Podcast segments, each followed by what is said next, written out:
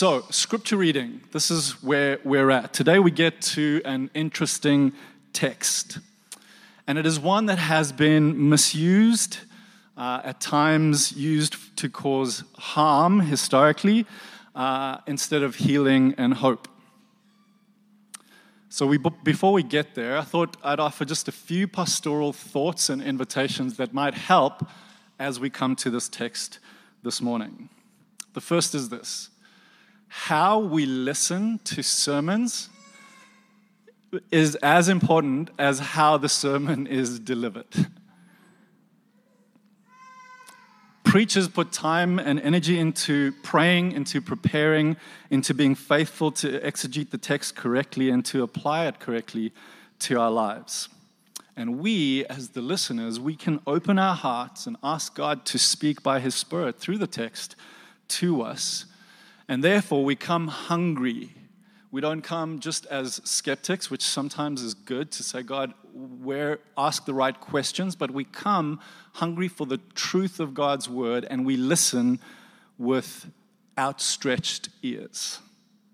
Secondly, when we come to the text, we come with culturally informed ideas and images that are lenses through which we see and hear and interpret these texts. And they are most often not that helpful because they're not the lenses through which this text was given originally, which is why the preachers do their job of exegeting the text correctly and applying it correctly.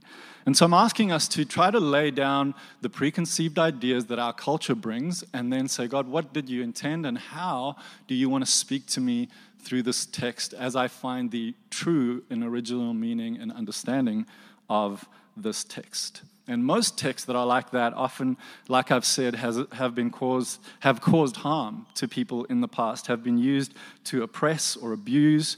And uh, I want to say this emphatically today that God intends liberty and healing through His Word, truth to come through His Word. Exegetical process that brings us to wrestling with this text. What do I mean? As we follow the calendar of the year as pastors and leaders of this church, we try to say the church calendar goes through a certain rhythm, and so sometimes we preach topically, and sometimes we preach just systematic exegesis of a book or a text. Both are important.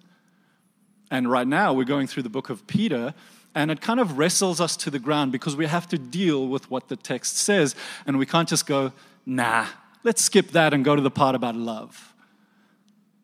And so we get to this text and we have to wrestle with it and say, God, what is it that you want to speak to us about? This is really important. And as the leaders of this church and as shepherds, we want to be faithful in exegeting the whole counsel of God, as Paul intended when he said that as well. And so I want you to give the text a chance today. I want you to open your heart to let the Spirit of God speak to you. Um, and uh, I want to say one last thing before we jump into it. If you have, if you find me reading this text and you, you, you kind of find your spirit like wounded or bucking against it just because it has been used to, uh, to in your personal experience to oppress or harm or maybe silence or make you small. I want to say i'm really really sorry. Because that's not what the text is intended to do. And so i'm going to pray for us before we jump in this and then we're going to see it. Father we come to your word because we know you have given your word as a gift, and in this gift, you show yourself to us. The creator of the universe, the giver of life, giving himself to us. We're so grateful for that, God. We ask for your spirit. We open our hearts and minds and ears, and we want to be faithful to your word and let it shape us and form us, not into our image that we have, not into the culture's image, but the image that you have for us to grow into. So we pray you come by your Spirit and meet us this morning. Amen. All right, you ready? Here we go. Uh, 1 Peter 3. Wives, in the same way, submit to your hus- uh, yourselves to your own husband so that if any of them do not believe the word, they may be won over without words by the behavior of their wives. When they see the purity and reverence of your lives, your beauty should not come from outward adornments, such as elaborate hairstyles and the wearing of gold jewelry or fine clothes. Rather, it should be that your inner self, the unfading beauty of a gentle and quiet spirit, which is of great worth in God's sight. For this is the way the holy women of the past, who put their hope in God, used to adorn themselves. They submitted themselves to their own husbands, like Sarah, who obeyed Abraham and called him her Lord. You are her daughters if you do what is right and do not give way to fear. Husbands, in the same way, be considerate as you live with your wives and treat them with respect as the weaker partner and as heirs with you of the gracious gift of life, so that nothing will hinder your prayers.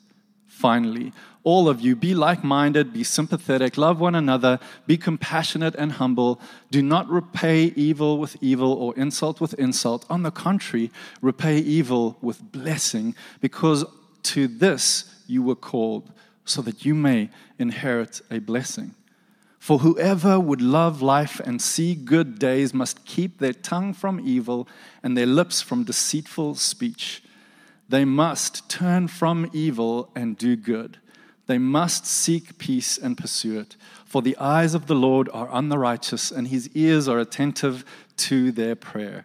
But the face of the Lord is against those who do evil. This is the word of the Lord. All right, everyone. Welcome to church on Halloween. Scary passage, quite appropriate. You're welcome. To begin by apologizing for my own elaborate hairstyle.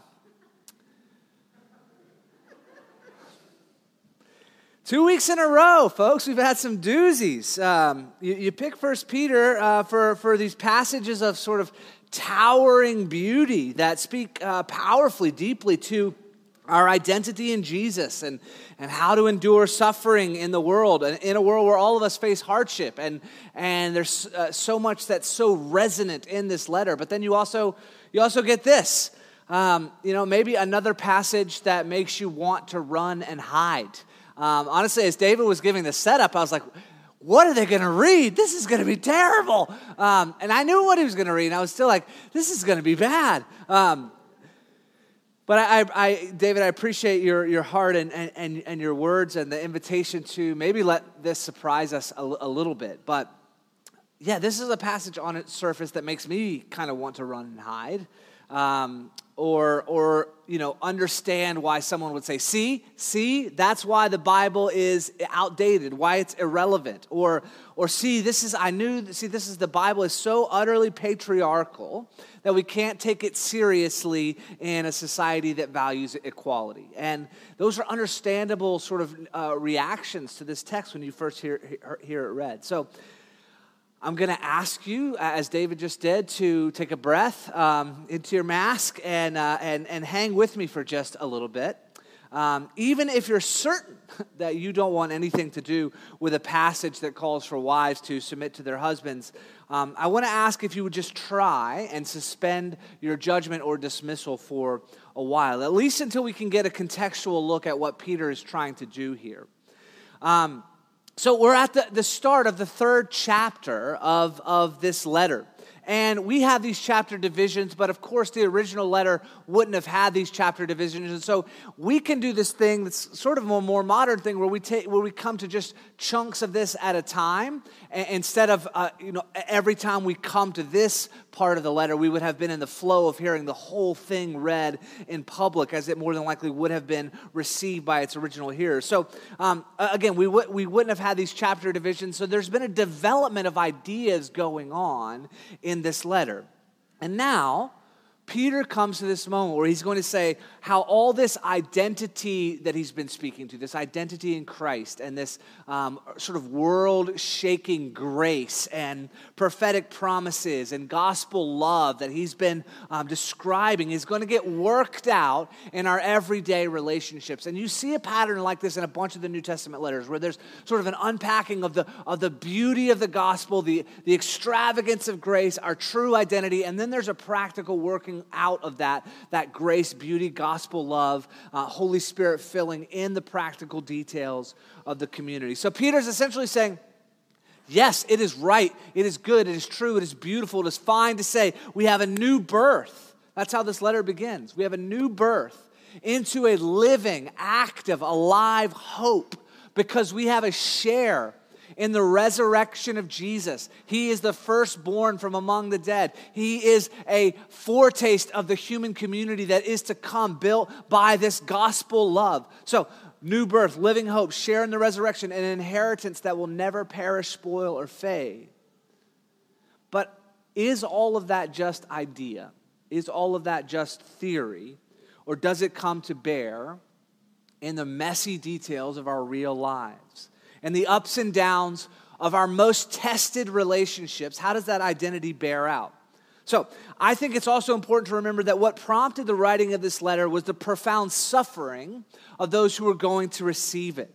Many of them were experiencing great pain uh, in their day to day life, in their society, for being identified with Jesus and this upstart sort of new sect of Judaism, which is how Christianity was originally seen. So, without the, the, context of the letter itself, the people receiving it, they knew they were living in a broken world. Everything is not as it should be. And so, Peter is saying, into that context, don't forget who you are. Don't forget who you are. Don't forget that you are united to Jesus. Don't forget that you are being built into a spiritual house don't forget that you are chosen, known, loved, that you are an aspect of, of the divine happiness. You play a part in God having joy. Do you think about that? Don't forget that you are a priesthood of believers, that you minister and mediate the presence of God to one another. You, you listen, you intercede, you speak mercy, you speak truth, you receive, embrace one another. That's, that's your role in this spiritual house. You're becoming a people who are delighted in by God and delight to show what God is really like in the world. He's been saying when you're suffering, and all of us suffer, the world is broken, it's not as it should be. When you're suffering, some of the primary things that you need is to remember who you are. You need a way to get some perspective on your pain. And you need to know that whatever moment you're in is not the end of the story. And now Peter is saying, okay, now let's pull all that beauty down into the crevices of, of everyday life. What about your work? What about your city? What about your commute and your boss? And, uh, you know, what, what about your spouse and your friends? And I think Peter is saying, look, our home reveals our heart. Here, here's sort of the contours of where we're going to go this morning. Our home reveals our heart. That's, that's one of the first things Peter's saying here. The second is there is a Jesus way in all of our relationships. All this identity, beauty, beauty gospel, grace, power, love, acceptance is, is there's, there's a way that that works out in every type of relationship in human society with your spouse, with your enemy, with your child, with, with your coworker. There is a Jesus way in our relationships, in all of our relationships. And the last is keep in mind, ultimately, it's not our decision about someone else that's final. God is the one who makes the final decision about, uh, about a human life, about a person, about a society, about a situation. God is the only one, and, and really, thank goodness for this. God is the only one truly equipped to judge. And I'm so grateful that the one who says, you, you can count on me to sort out the world, to sort out what's truly right, to make the world right, that same God went to the cross on our behalf. If you want to know how commit, thank you. If you want to know how committed that God is to our good and to making it through judgment, you look at the cross. Home reveals our hearts. There is a Jesus way in all our relationships, and God is the one who will judge. So let's see if we can hear Peter saying this to us across all this time and space, across these different contextual realities.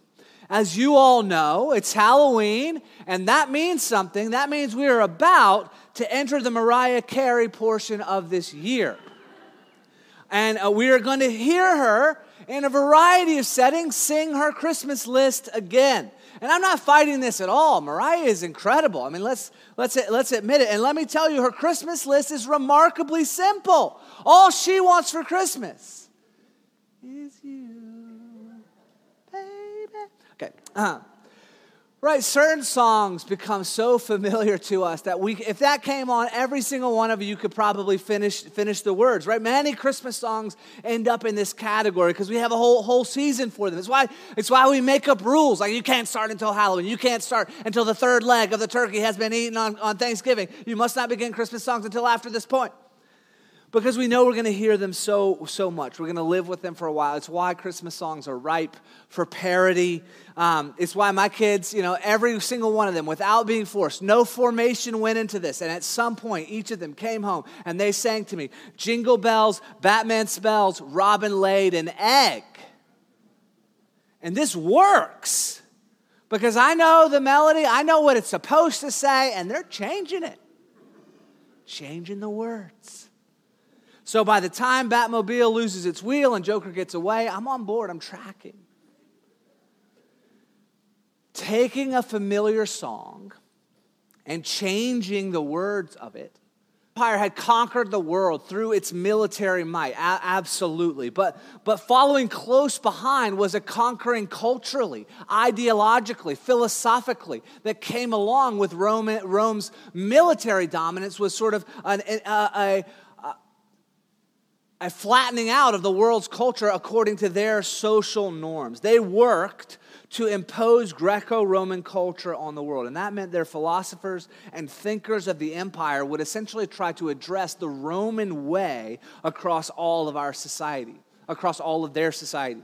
So, when you and I find ourselves bristling against what Peter is saying here, or, or bristling against what Paul's words in the New Testament and how they strike our modern ears, we, we have to remember they were arriving written in a specific context, a, a context in many ways that was like a song that everyone knew the words to.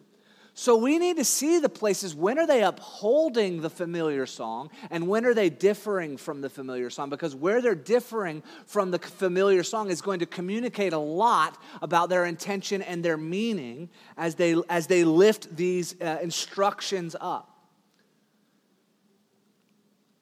Plato, Aristotle, Seneca, uh, all of whom are celebrated you know, in, in, our society as, as these sort of like foundational philosophers. Plutarch all wrote extensively or referenced household codes in their writings. Basically, what's the Roman or the Greco Roman way of living in the, the foundational building blocks of society? The ways a man, a woman, a child, a servant should be in the home.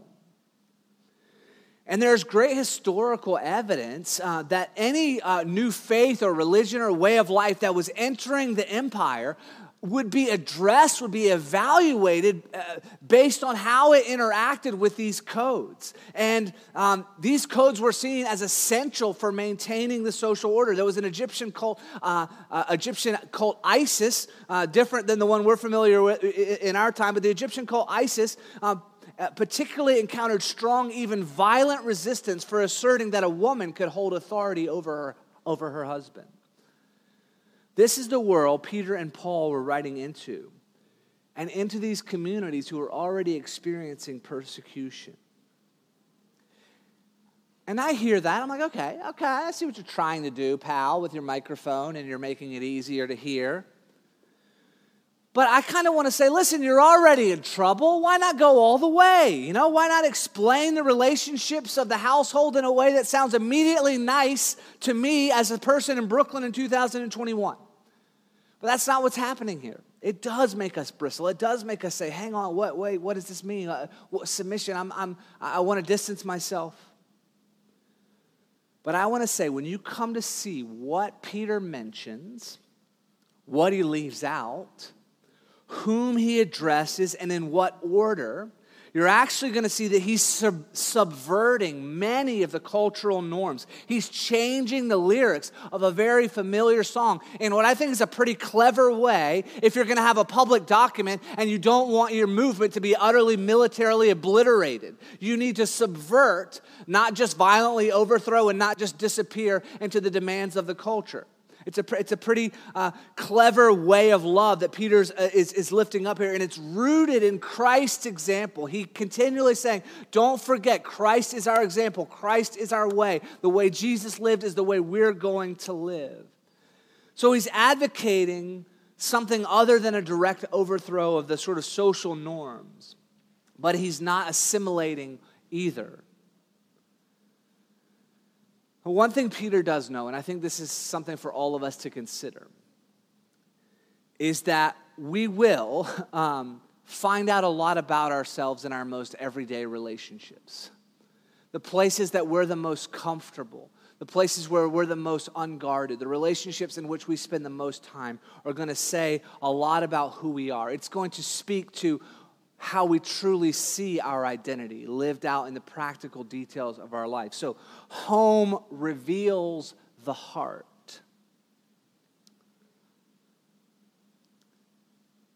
It's a painful reality. Something obviously really intense has happened over the last two years. Um, many of us started living every single day with people in our homes again. Um, in a way that we hadn't before, hadn't in quite, quite a long time. And, and the pandemic, uh, in so many ways, it may have taught us what we love and appreciate, uh, but in many other ways, it also drove us up the wall. And we're, we're right next to these people. And, and my guess is that and, and, and I say this with grief in my heart. My guess is that you know someone, I know, I know several, whose marriages have taken a serious hit in the pandemic. Maybe their marriages are ending or over. And maybe this is even true for you. There's, there's, there's so much pain around this reality. I, I think you, you'll see examples where you know, people Maybe, maybe they, they, they were tested and they thrived and they found new ways to communicate and new ways to express grace to one another. But others found people that they had found ways to avoid in normal life, and now they're confronted with them daily. And it was a mess. A harsh reality that needs a ton of grace is that our home will eventually show what is really in our hearts. That, of course, doesn't have to be the end because the gospel powerfully says when we, when we find brokenness in our, in our hearts, we can still be accepted by a God who has gone to the cross on our behalf. We can still be forgiven. And from that place of forgiveness, we can bend grace to one another. We can begin to change. We can begin to find new ways. But home does reveal the heart. And so Peter is speaking to these familiar home relationships when he says this. Wives, in the same way, submit yourselves to your own husbands, so that if any of them do not believe the word, they may be won over without words by the behavior of their wives, when they see the purity and reverence of your lives. Your beauty should not come from, the out, from outward adornment, such as elaborate hairstyles and the wearing of gold jewelry or fine clothes. Rather, it should be that of your inner self, the unfading beauty of a gentle and quiet spirit, which is of great worth in God's sight. Maybe you were like, wasn't once enough? We already read that, pal. Why did you come back to that?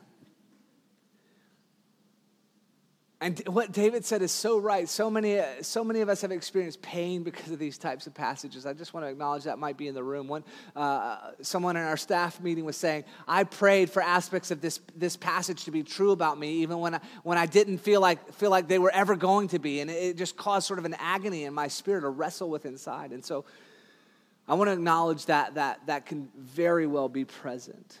But a couple of things I want you to note. One is that the wife is addressed directly. And that's really important contextually. The wife is direct, uh, uh, uh, directly addressed instead of the expectation that she would get her instructions through her husband.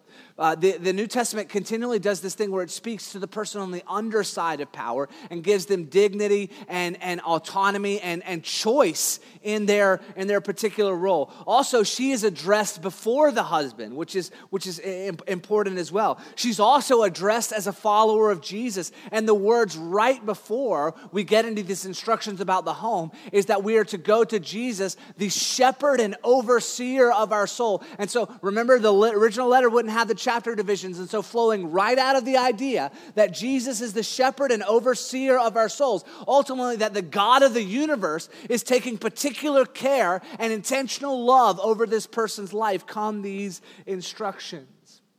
This is a woman whom Jesus is looking after with great love and care.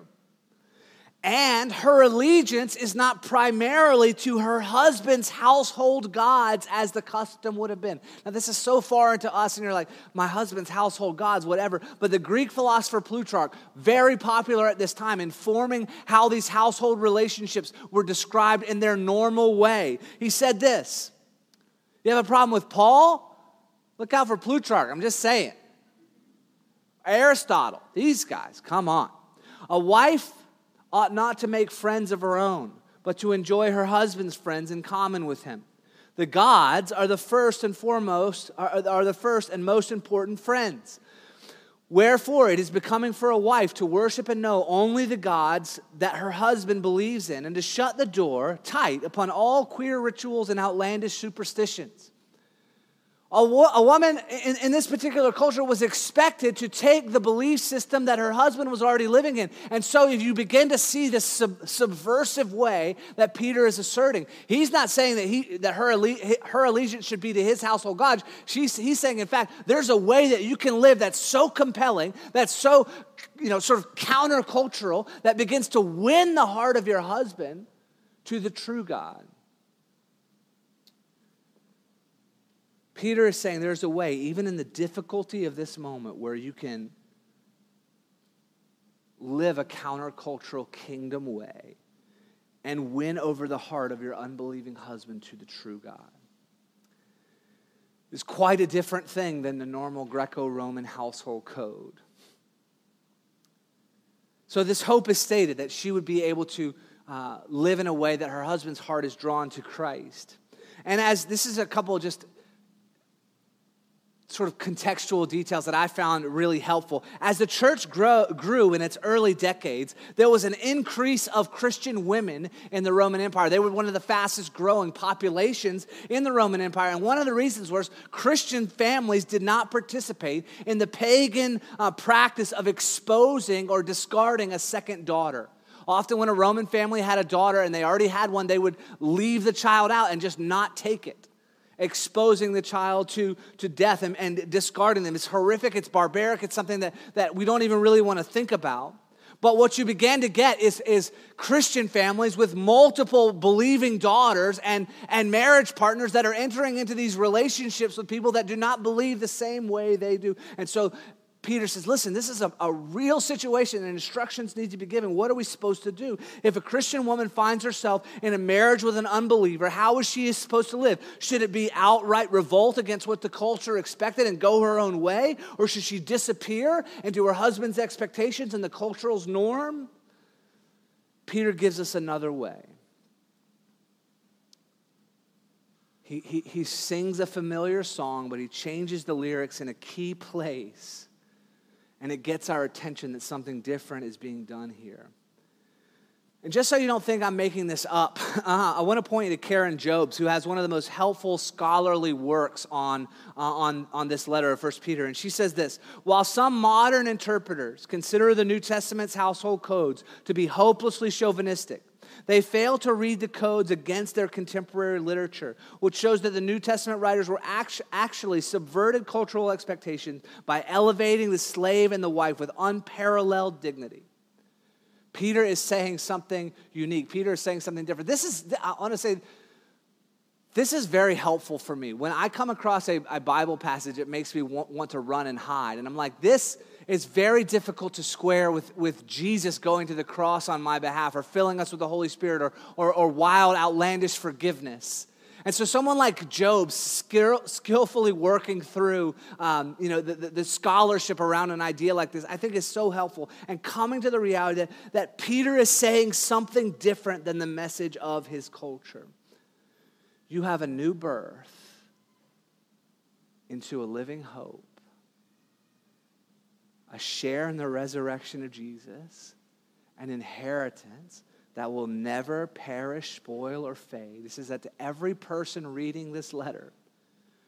But also, how you live at home is going to really matter.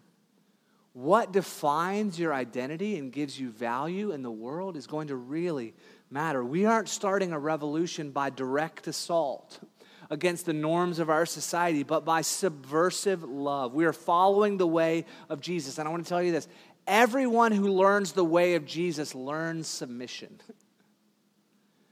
This is um, a few short lines in a letter responding to a particular uh, you know, experience of those who would be receiving this letter in that cultural context. But when you see the New Testament speak in other sections specifically about Christian marriage and how it's related to Christ and the church, there's no way to avoid the reality of mutual submission. that everyone is meant to love in the way Jesus loves, and that means laying down your life for one another. We are following the way of Jesus, and everyone in the way of Jesus learns submission. And Peter certainly isn't saying, listen, the husband is always right. Even if you look at just the example he gives of Abraham and Sarah, the, the Bible is, is notorious for showing us the, the, the foibles, the, the failures, the, the, the ridiculous choices of its heroes, the ways they absolutely dropped the ball. Abraham made some wildly bad choices along the way, and Sarah had to plot her own journey of faith, and yet they found a way to do this together. I'll give you Jobes two more times, and here's one Karen Jobes hero. When read within its original historical setting, these verses become a call to social transformation within the Christian community, allowing it to become an alternative society based on God's redemptive plan. The Christian's willingness to suffer unjustly out of reverence for God in order to follow in the footsteps of Jesus Christ is a radical break with social expectations of that day, just as it is on our own day. Here's something that came crashing into my heart as I was looking at this this, this week. Um, do you remember the incident where Jesus turns over the tables? You guys remember that story? Uh, it, it's, it's recounted several times in the Gospels. There's two moments of it in John's Gospel, which something being repeated, a story like that being repeated, seems to mean that there was a lot of emphasis that needed to be given to it. So, what is that story about? Jesus comes into the temple. This is a summary, but Jesus comes into the temple and finds that power dynamics have been exploited in such a way that abuse and exclusion have become the norm in a place that is meant to be a house of prayer for all nations. So, in case you're not familiar with the story where Jesus flips over the table and makes a whip of cords and drives out the money changers, go back and read it sometime this afternoon. But a summary is he comes in to his father's house and says, This is supposed to be a place of prayer for all nations, but the power dynamics were, were being exploited in such a way that abuse and exclusion were taking place. And Jesus literally flips.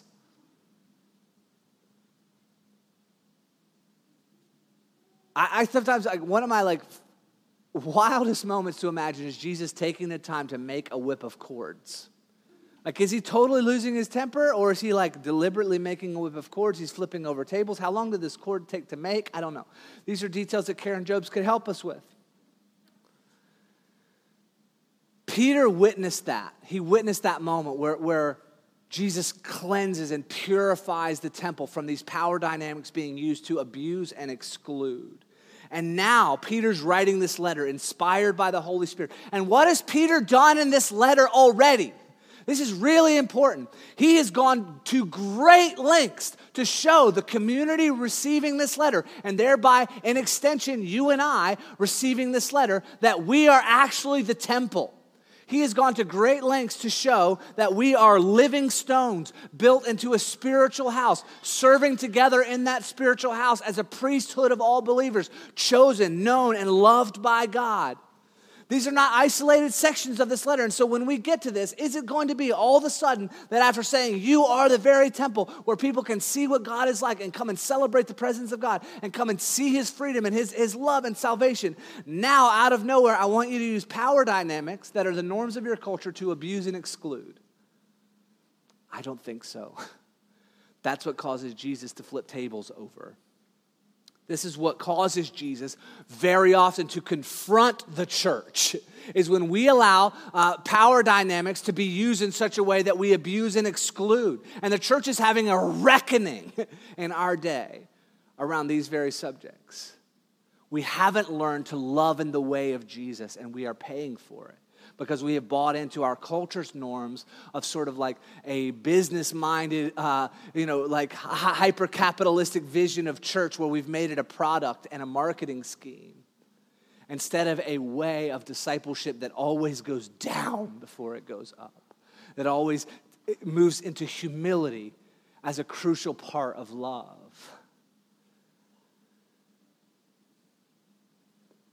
In fact, when Peter gets to address the husbands, second in the list, he says, If you use your physical strength or your place of authority in society to mistreat your wife, your prayers will not be heard.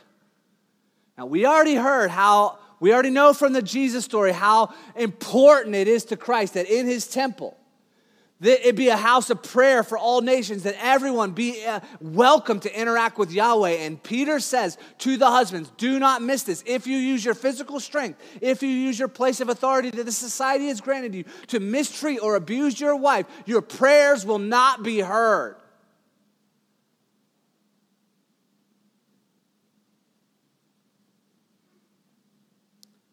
Instead, his message is it's not an outright assault. Maybe we want one. Maybe we want an outright assault on that culture. Maybe we want an outright assault on ours. It feels nice to use anger to control, the threat of violence to demand. Instead, he says, listen, there's a way that you can live. Oh, oh, there's a way a believing wife could live that would win the heart of her husband day in and day out. He would see the beauty of Christ shining through. There's a way that she could live that show her, shows her true identity was rooted in Jesus, not in her clothes, not in the accessories that she could afford. This, the, the, the beauty of, of the identity we have in Christ is not going to be rooted in, in the ways you're able to distinguish yourselves from, from, from one another because of your wealth. Of course, that wouldn't be the case. And he's, he's also showing how a husband who was gentle and collaborative could show that their lives were rooted in a new source than just the culture around them. It's actually beautiful. As resistant as we may be to its surface reading, I think Karen Jobes is the last time I'm going to use her today. I think she sums this up well. Christian marriage is understood as a lifelong commitment in an exclusive one flesh union that mirrors the profound mystery of Christ in the church. Right, this, is, this is something we see over and over again, most uh, you know, described probably in, in Ephesians. On this model of Christ's love for his church and the church's submission to Christ, marital love is understood to be the resolve to live one's entire life totally committed to the well being of one's spouse in every decision. When submission of the wife becomes the central issue, the image of Christian marriage has already been distorted. Essentially, home reveals the heart. And if you're looking for a way to force your spouse's will to your will and have God sign off on it, you've already missed the plot. you have already gone off in some way. You need to begin at the place of personal confession and repentance. Return to Christ, return to your true identity, return to your new birth, living hope, sharing the resurrection inheritance that will never perish, spoil, or fade. Get things right in your heart with God. You're like, you spent a lot of time on Home Reveals the Heart. What about the other two? Great question. We're going to get to them, and they're going to be so much shorter, okay? The whole section is showing us that there is a Jesus way in all of our relationships. And Peter gives us something of a summary. Finally, all of you, be like minded, be sympathetic, love one another, be compassionate and humble. Do not repay evil with evil or insult with insult. On, on the contrary, repay evil with blessing, because to this you were called so that you may inherit a blessing. There is a Jesus way to live in all of your relationships, and it is going to look wildly different than the rest of the world. The, the, the world says when someone harms you, you do everything you can to get them back as quickly as possible and probably uh, over and above what they did to you. That's the way of strength. Jesus is showing us an alternative way. It's this way of love. As I was reading this, I was like, this is a short version of what Philippians 2 gives us about the mind of Christ and forming the community of Jesus to live the way of Jesus. I'm going to give it to you because it's so beautiful and poetic, and I think it moves our hearts in the right direction as we prepare to close. Therefore, if you have any encouragement from being united with Christ, if any comfort from his love, if any common sharing in the Spirit, this is our inheritance, church, if any tenderness and compassion, then make my joy complete by being like minded. No matter where you come from on the social, economic, racial you know, spectrum of society, this is written to all of us united in Jesus. Make my joy complete by being like minded, having the same love, being in one spirit and of one mind. Do nothing out of selfish ambition or vain conceit. Rather, in humility, value others above yourself. This is the Jesus way. Not looking to your own interest, but each of you to the interest of the others. So it is offensive, just not in the way we first thought. It's offensive to all of us to let go of our own way have the same mindset as Christ Jesus, who, being in very nature God, did not consider equality with God something to be used to his own advantage. Rather, he made himself nothing, king of the universe, by taking the very nature of a servant. Being made in human likeness and being found in appearance as a man, he humbled himself by becoming obedient to death, even death on a cross. Therefore, God exalted him to the highest place and gave him the name that is above every name how on earth was Jesus able to walk in this way? So often I just want to be like, oh, he was God. Super easy.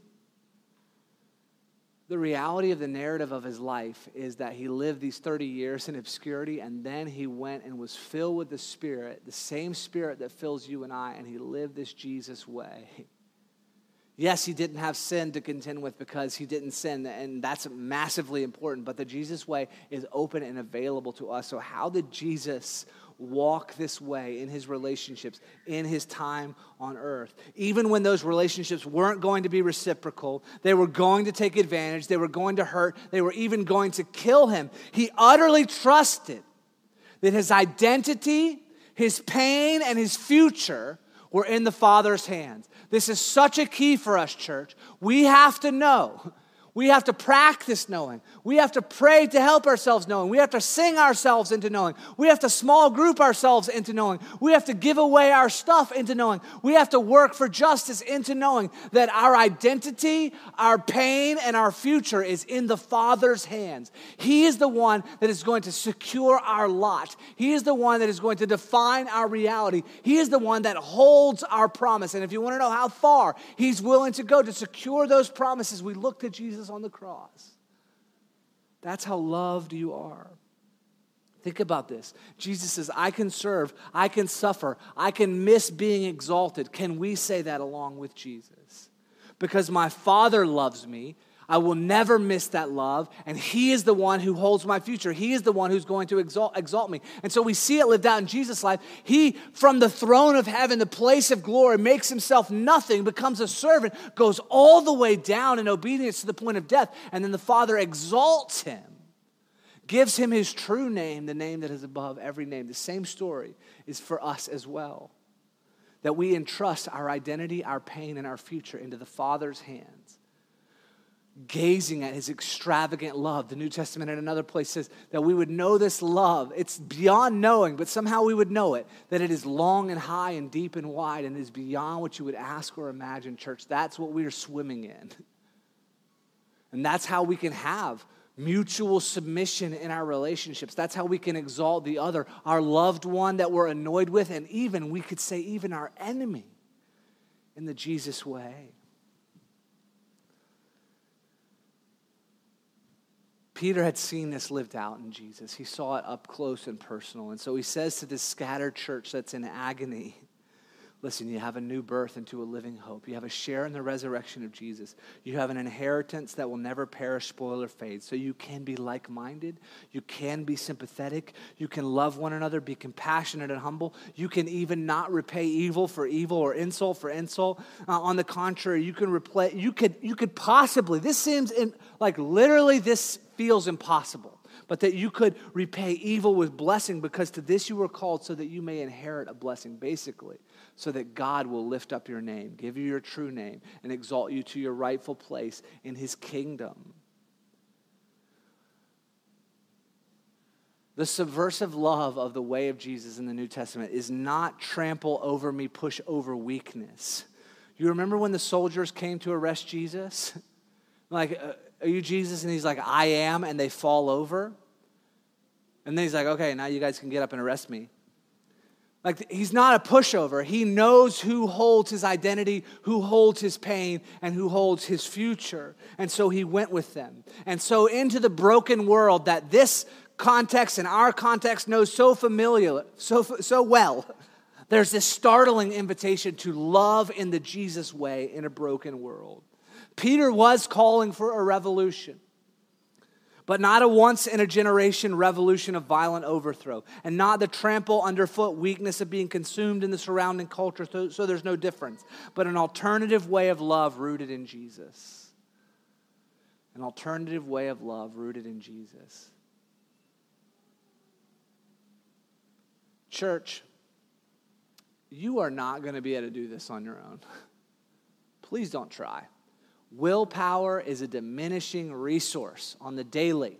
You need to get yourself every day into the place where you're receiving your true identity from the Father. The, the, way Jesus did. This is my beloved Son, my beloved daughter, in whom I'm well pleased. We need to receive that. We need to be every day in the Gospels being formed by the way of Jesus so that we have a chance in the, in the discernment, in the real details of our uh, everyday normal relationships with people who are driving us crazy to live the Jesus way, to live this, this life of mutual submission, to entrust Christ, the Father, with, with, with our identity, with our pain, with our future.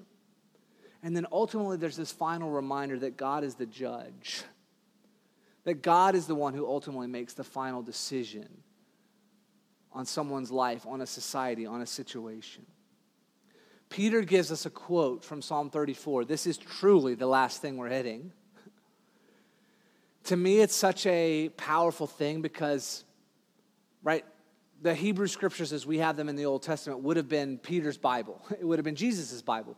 And so when they use these timely little, you know, like uh, quotes from the, from the Hebrew scriptures, from the Psalms or from the prophets in a way that specifically ties in to this, the context and the situation that people are facing, it's such a gift. It is such a gift to give the timely word of God in the exact right moment. It's one of the invitations of being the priesthood of all believers is that you are so saturated in the story and life and word of God that you begin to become someone who can speak the timely word of love, mercy, life, and see good days. Where do I find myself on this social spectrum? Where do I find on the, on the upside or underside of power? How do I live? What do I do? And, and how does this crash into my heart?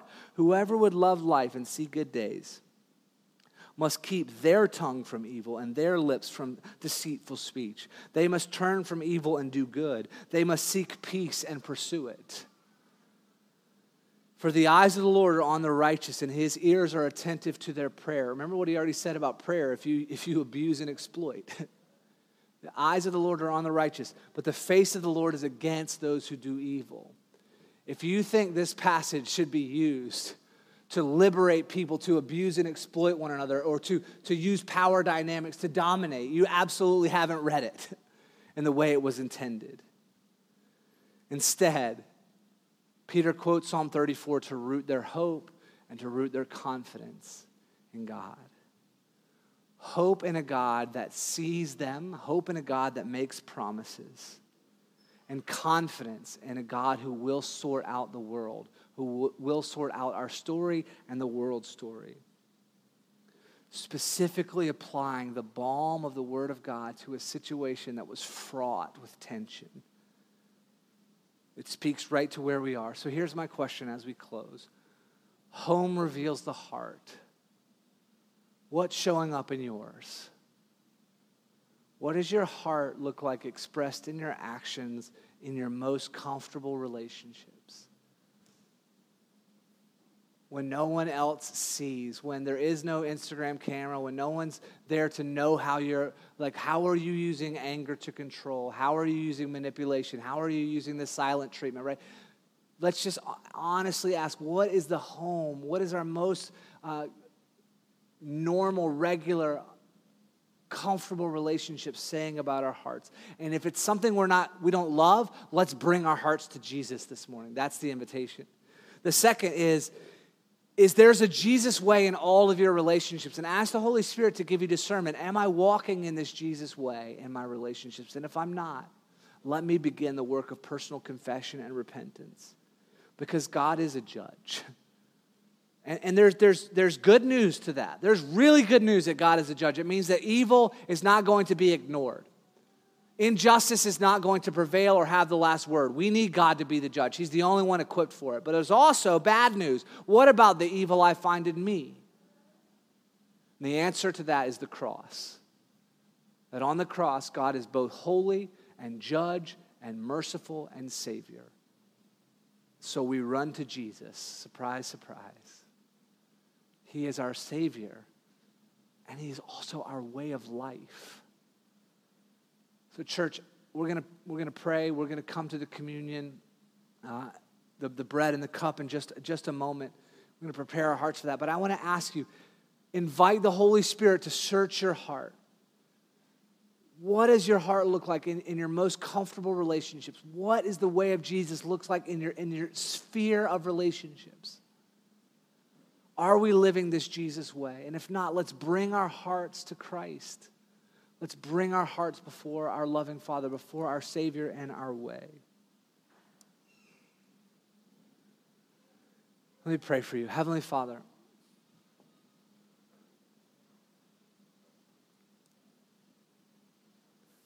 What I'm about to say, God, is true at all parts of our life and all parts of this service, but right now we become particularly aware that we can't do what we need you to do. And that is to speak to us in the secret place of our minds, speak to us in the secret place of our hearts, expose the things that we need to name and turn from. Embrace us with your rescuing, saving love today. Nourish us with your life and word.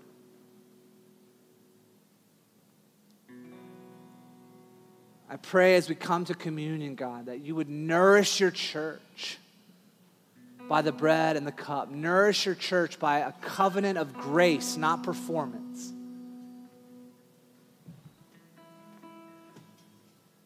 May we be quick to repent because we know we are running headlong into your love where we will be embraced. Come, Holy Spirit. Come, Holy Spirit. Fill this place. In Jesus' name. Amen. Church, we're going to go right into the meal today.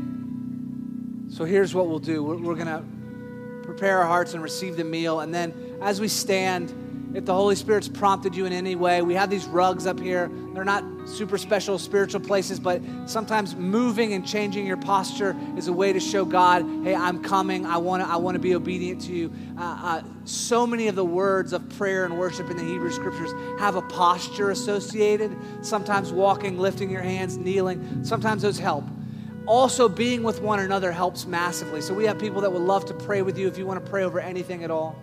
So we're going to receive this meal. If you don't have the elements, you can slip your hand up and uh, someone will bring them to you. I see a few hands out there. That's where we're headed. We're going to receive this meal. We're going to sing. I invite you to pray. I invite you to listen and follow the promptings of the Holy Spirit this morning.